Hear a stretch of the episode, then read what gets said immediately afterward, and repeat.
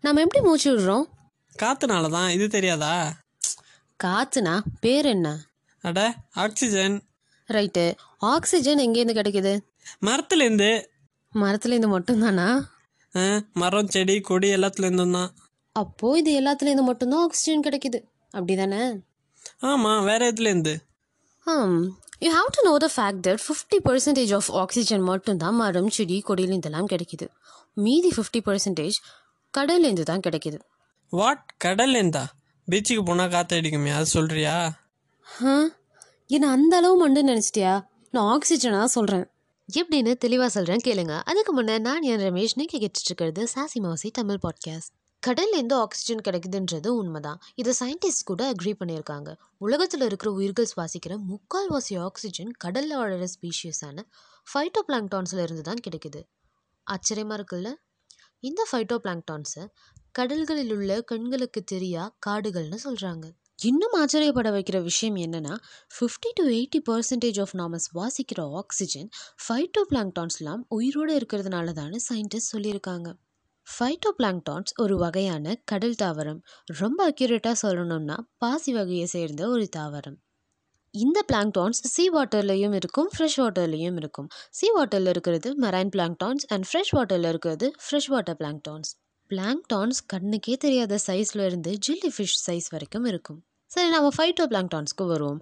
பூமியில் இருக்கிற உயிரினங்கள்லாம் எப்படி ஆக்சிஜனை யூஸ் பண்ணி மூச்சு விடுதோ அதே போல தான் கடல் வாழ் உயிரினங்களும். இந்த ஃபைட்டோ பிளாங்டான்ஸ் மாதிரியான உயிர்கள்லாம் கடலில் ஆரோக்கியமாக இருந்தால் தான் கடலில் உள்ள மொத்த உயிரினமும் ஆரோக்கியமாக இருக்கும். எப்படி மரங்கள்லாம் வெட்டப்பட்டதால் பல இடங்களில் மக்கள் சிரமப்பட்டு மூச்சு விடுறாங்களோ அதே போல் ஃபைட்டோ பிளாங்டான்ஸ்லாம் ஆரோக்கியமாக இல்லைனாலும் அது இறந்து போச்சுனாலும் கடல் வாழ் உயிரினங்கள் மூச்சுக்கு சிரமப்படும்.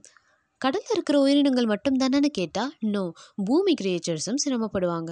பிளான்ட்ஸ்லாம் எப்படி ஃபோட்டோசிந்தசிஸ்னால கார்பன் டை ஆக்சைடை இன்ஹேல் பண்ணி ஆக்சிஜனை எக்ஸ்ஹேல் பண்ணுதோ அதே ப்ராசஸ் தான் இந்த ஃபைட்டோ பிளாங்டான்ஸ்க்கும் அதுக்கு முன்னே வாட் இஸ் ஃபோட்டோசிந்தசிஸ் டுடேஸ் டாபிக்னுலாம் சொல்ல மாட்டேன்.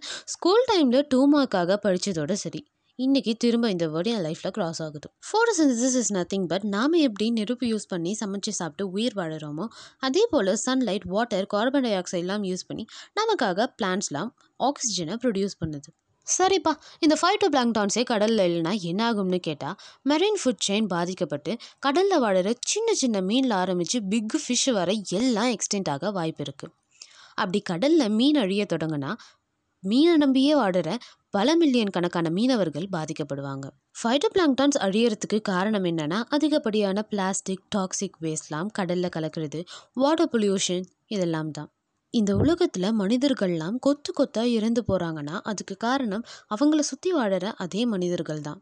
ஆனால் ஒன்றுமே தெரியாத மற்ற உயிரினங்களுக்கெல்லாம் ஒரு நாள் பேசுகிற சக்தி வந்து பல கேள்விகள் கேட்டால் அதில் ஒரு கேள்விக்கு கூட நம்மள்கிட்ட பதில் இருக்காது so hashtag save phyto planktons hashtag save marine organisms and at last hashtag save humans will catch you all in another thought provoking episode this is me and your Ramesh saying சட bye பாய்